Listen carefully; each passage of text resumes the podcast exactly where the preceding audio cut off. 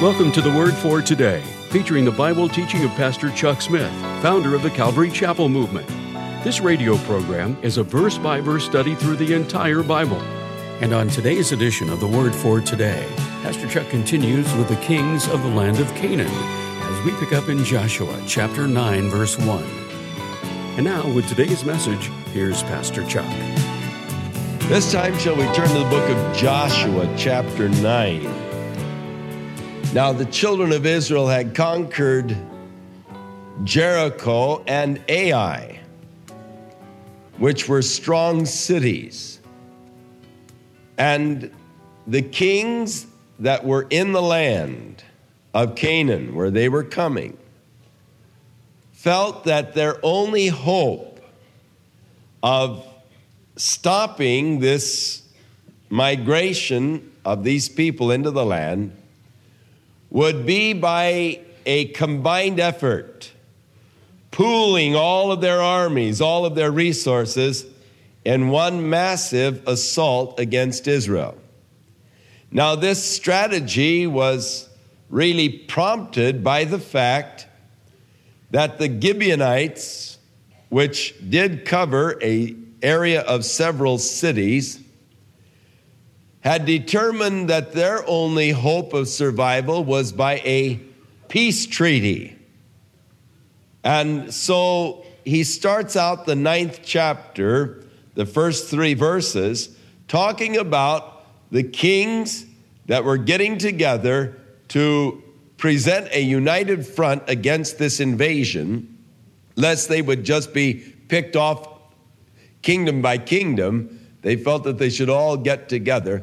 And then, beginning with verse 4, they tell of this Gibeonite conspiracy to develop a peace treaty with the Israelites as they were coming into the land. Now, the Gibeonites had heard of how God had delivered these people out of Egypt and how he had destroyed the Egyptians. They had heard of how the kings of Og and Sihon, with their kingdoms on the other side of Jordan, had been conquered by Israel. They heard, of course, that Jericho had fallen, that Ai had fallen. And so they determined their best course of action was to make a peace treaty. However, they also knew that these people that were coming into the land, the Israelites, had no intention of making any peace treaties with the inhabitants of the land. For they were under the orders of God to utterly drive out all of the inhabitants of the land. To destroy, to drive out. Not to make any covenant with them. Deuteronomy chapter 7. God commands them not to make any covenants with those in the land. So they knew that their only hope of making a covenant was by a disguise, which they perpetrated. They got some fellows who put on some old ragged clothes, old clotted shoes. They had some old wine skins that were falling to pieces that they bound up. They had some dry, moldy bread. And so they came to the camp of Israel. And they said that we have come a long journey, but the fame of your God has spread abroad through the world, and we've come to make peace with you. They said, how do we know that you're not our neighbors? And they said, oh, listen, when we left home, this bread was hot in our hands, and now look at it, it's all dry and moldy. That's how far we've come. Our shoes were new on our feet, but look how ragged they are. Now we've really come a long way.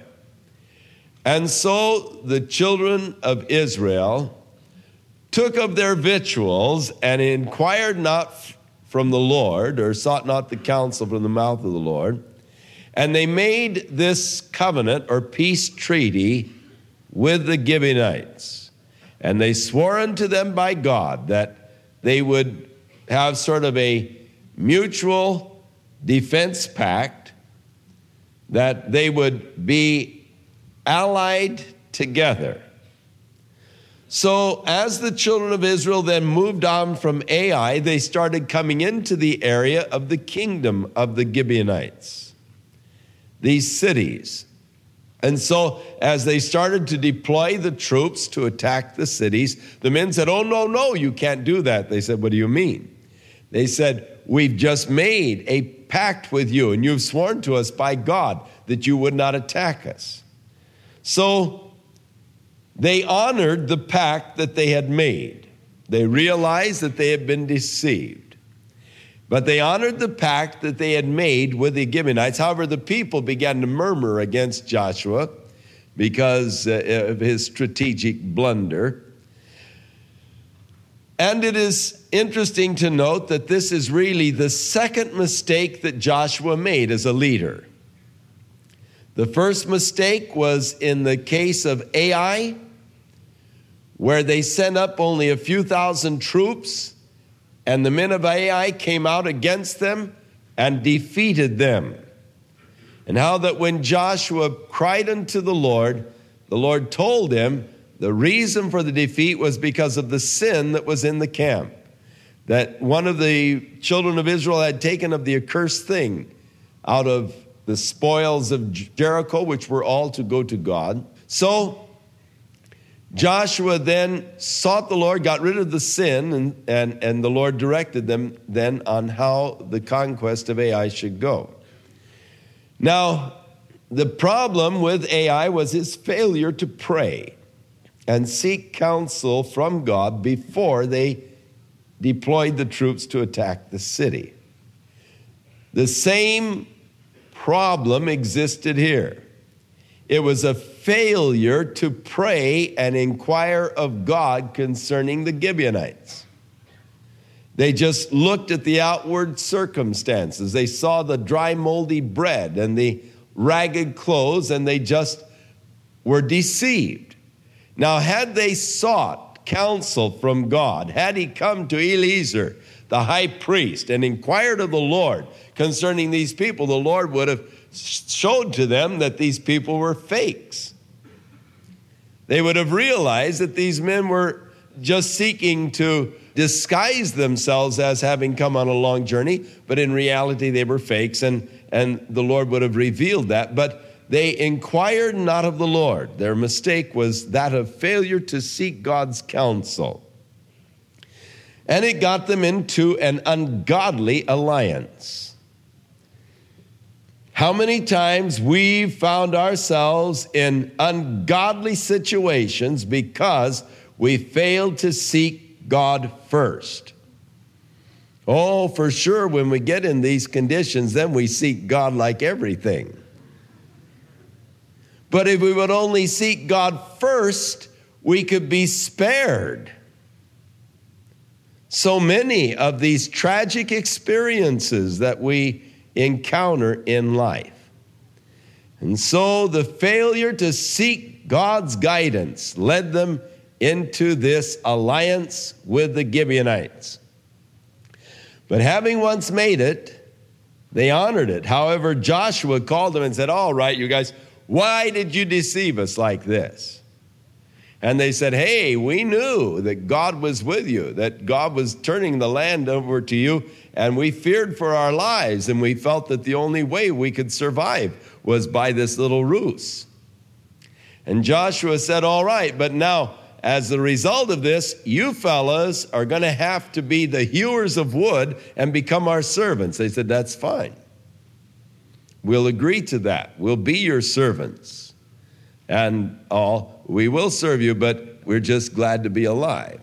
And so the people of Gibeon and the cities of Gibeon were spared. Now, the names of the city of the Gibeonites are listed there. And in the listing of the names, in verse 17, the last name, Kirjath-Jearim, is an interesting name and city because it was at Kirjath-Jearim that the Ark of the Covenant was kept up until the time of David when he moved it from there to Jerusalem. So one of the cities of the Gibeonites became the place where the Ark of the Covenant was kept. Now, when these five kings heard that the Gibeonites had made this league with the children of Israel, then they decided to attack the Gibeonites, more or less as traitors. And so they came against the Gibeonites. And in verse 6 of chapter 10, the men of Gibeon sent an urgent notice to Joshua that they were being attacked. And they said, now we have this mutual defense pact with you, so come to our aid. And Joshua, honoring the pact that he had made, took his men of war in a forced march all night long, and they came to the area of Gibeon where the Gibeonites were being attacked by these kings with all their chariots and horses and all. And the Lord spoke unto Joshua before going into battle and promised Joshua that he would be with him. Verse 8, chapter 10. And the Lord said unto Joshua, fear them not, for I have delivered them into your hand. There shall not a man of them stand before thee. And Joshua came upon them suddenly, and he went up from Gilgal all night long, this forced march. The Lord discomfited them before Israel. He slew them with a great slaughter at Gibeon, chased them along the way to Beth-horon and to Azekah and to Makkedah. And it came to pass, as they fled from before Israel, they were in the going down to Beth-horon, the Lord cast down great stones from heaven upon them unto Azekah. And they died, and there were more that died with the hailstones than those whom the children of Israel slew with the sword. And then spake Joshua to the Lord in the day when the Lord delivered up the Amorites before the children of Israel. And he said in the sight of Israel, sun, stand still upon Gibeon, and thou moon in the valley of Aijalon. And the sun stood still, and the moon stayed until the people had avenged themselves upon their enemies. Is this not written in the book of Jasher? So the sun stood still in the midst of heaven and hasted not to go down about a whole day. And there was no day like that before it or after it that the Lord hearkened unto the voice of a man, for the Lord fought for Israel. Now, a very unusual event indeed. And whenever you get to miraculous events in the Bible, that's all it takes to trigger some people, especially those who do not believe in God or those who have an anthropomorphic concept of God. Think of God in terms of a man and limited as a man. The miracles always create doubts and problems in the minds of people, and of course, they then begin to exaggerate the problems that they see. For instance, one of the things that they make fun of with this particular passage and find it quite incredible, that if the earth should suddenly stand still, and here you are standing on the earth and it's rotating at almost 1,000 miles an hour, that if it would suddenly stand still, your body would still be going 1,000 miles an hour, so all the people would just be sort of wiped out, you know. You'd all go flying off the earth if it would suddenly stand still. And so they envision the impracticability of the earth standing still. In other words, he said sun stands still, but we know that the earth is actually rotating on its axis, which makes the sun appear to rise and set and so forth. And so obviously it was, they say, the earth stopping on its axis, but then they saw all of these men flying off the earth because of it stopping so rapidly. However, there is nothing that indicated that it was a sudden stop like hitting a brick wall. Now, if it, say, took 6 hours to stop. That would be equivalent to stopping your car going 60 miles an hour and stopping your car to zero in 20 minutes as far as the force that would be exerted against you. Now, I would like to suggest if you were going 60 miles an hour in your car and you brought it to a 20-minute stop, that you would hardly notice any inertia against your body at all.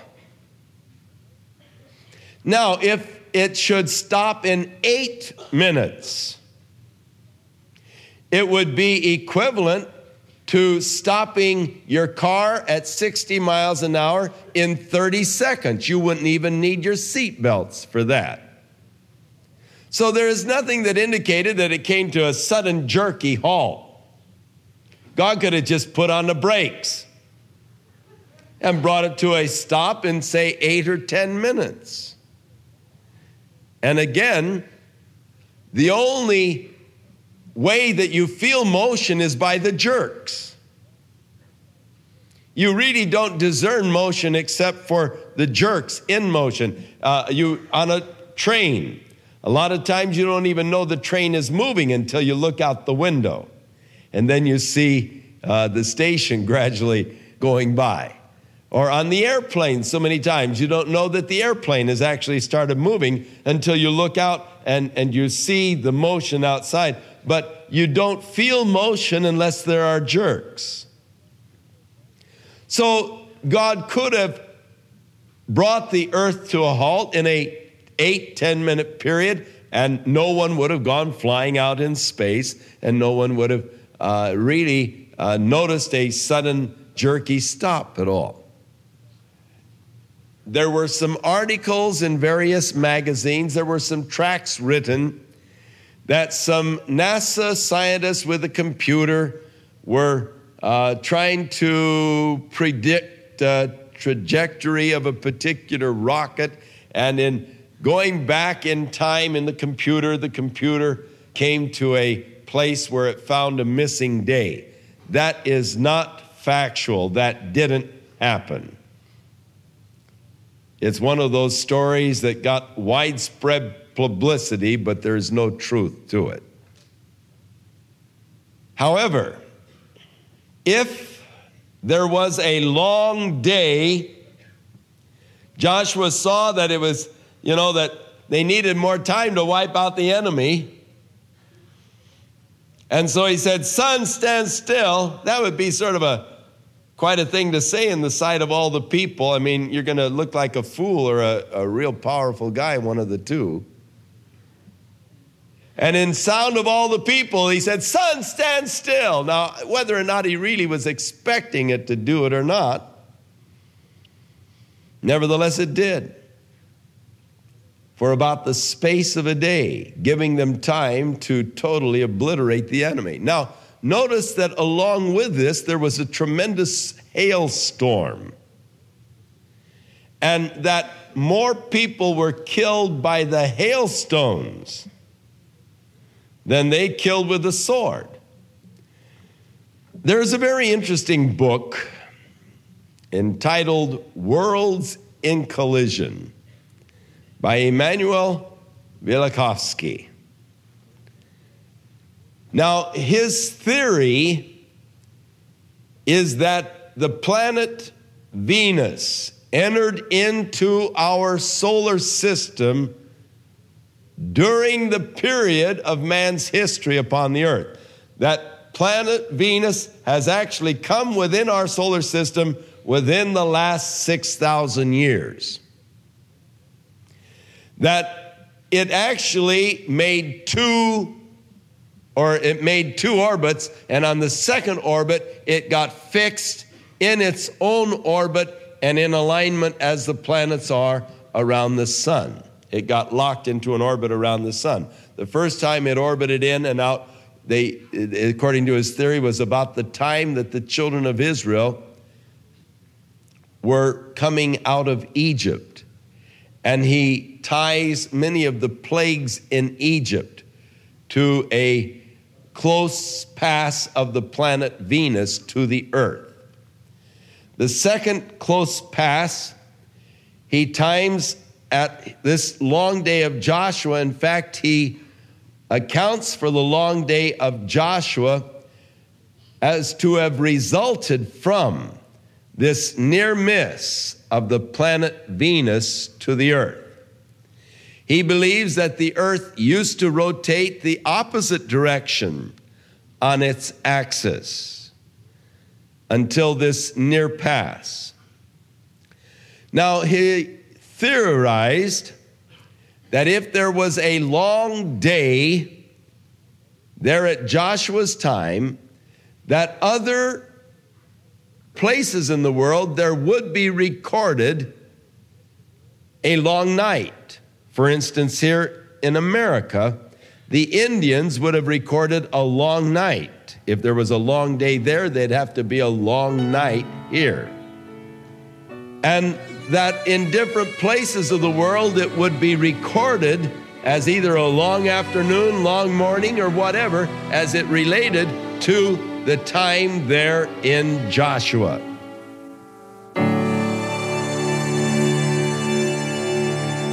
We'll return with more of our verse-by-verse Bible study in the book of Joshua on our next broadcast, as Pastor Chuck continues to teach through the Bible, and we do hope you'll make plans to join us. But right now, if you'd like to order a copy of today's message, simply order Joshua 9 through 10 when visiting thewordfortoday.org.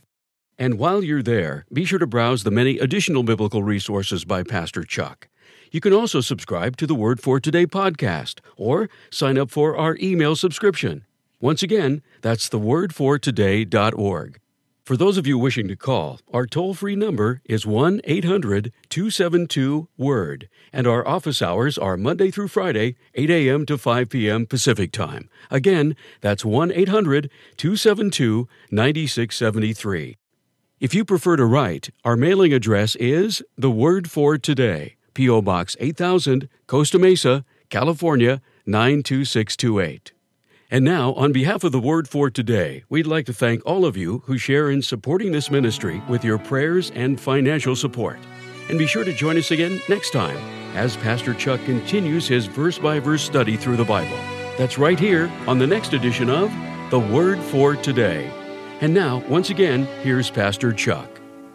May the Lord be with you and bless and keep you in His love through the power of His Holy Spirit as you are enriched in your walk with Jesus Christ day by day as He ministers to you His strength. And may you begin to experience more and more in your own life that power of God's love by His Spirit, which dwells within you. In Jesus' name.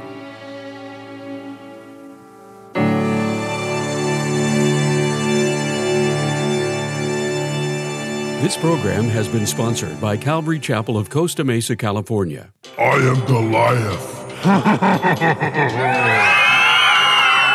What's going on?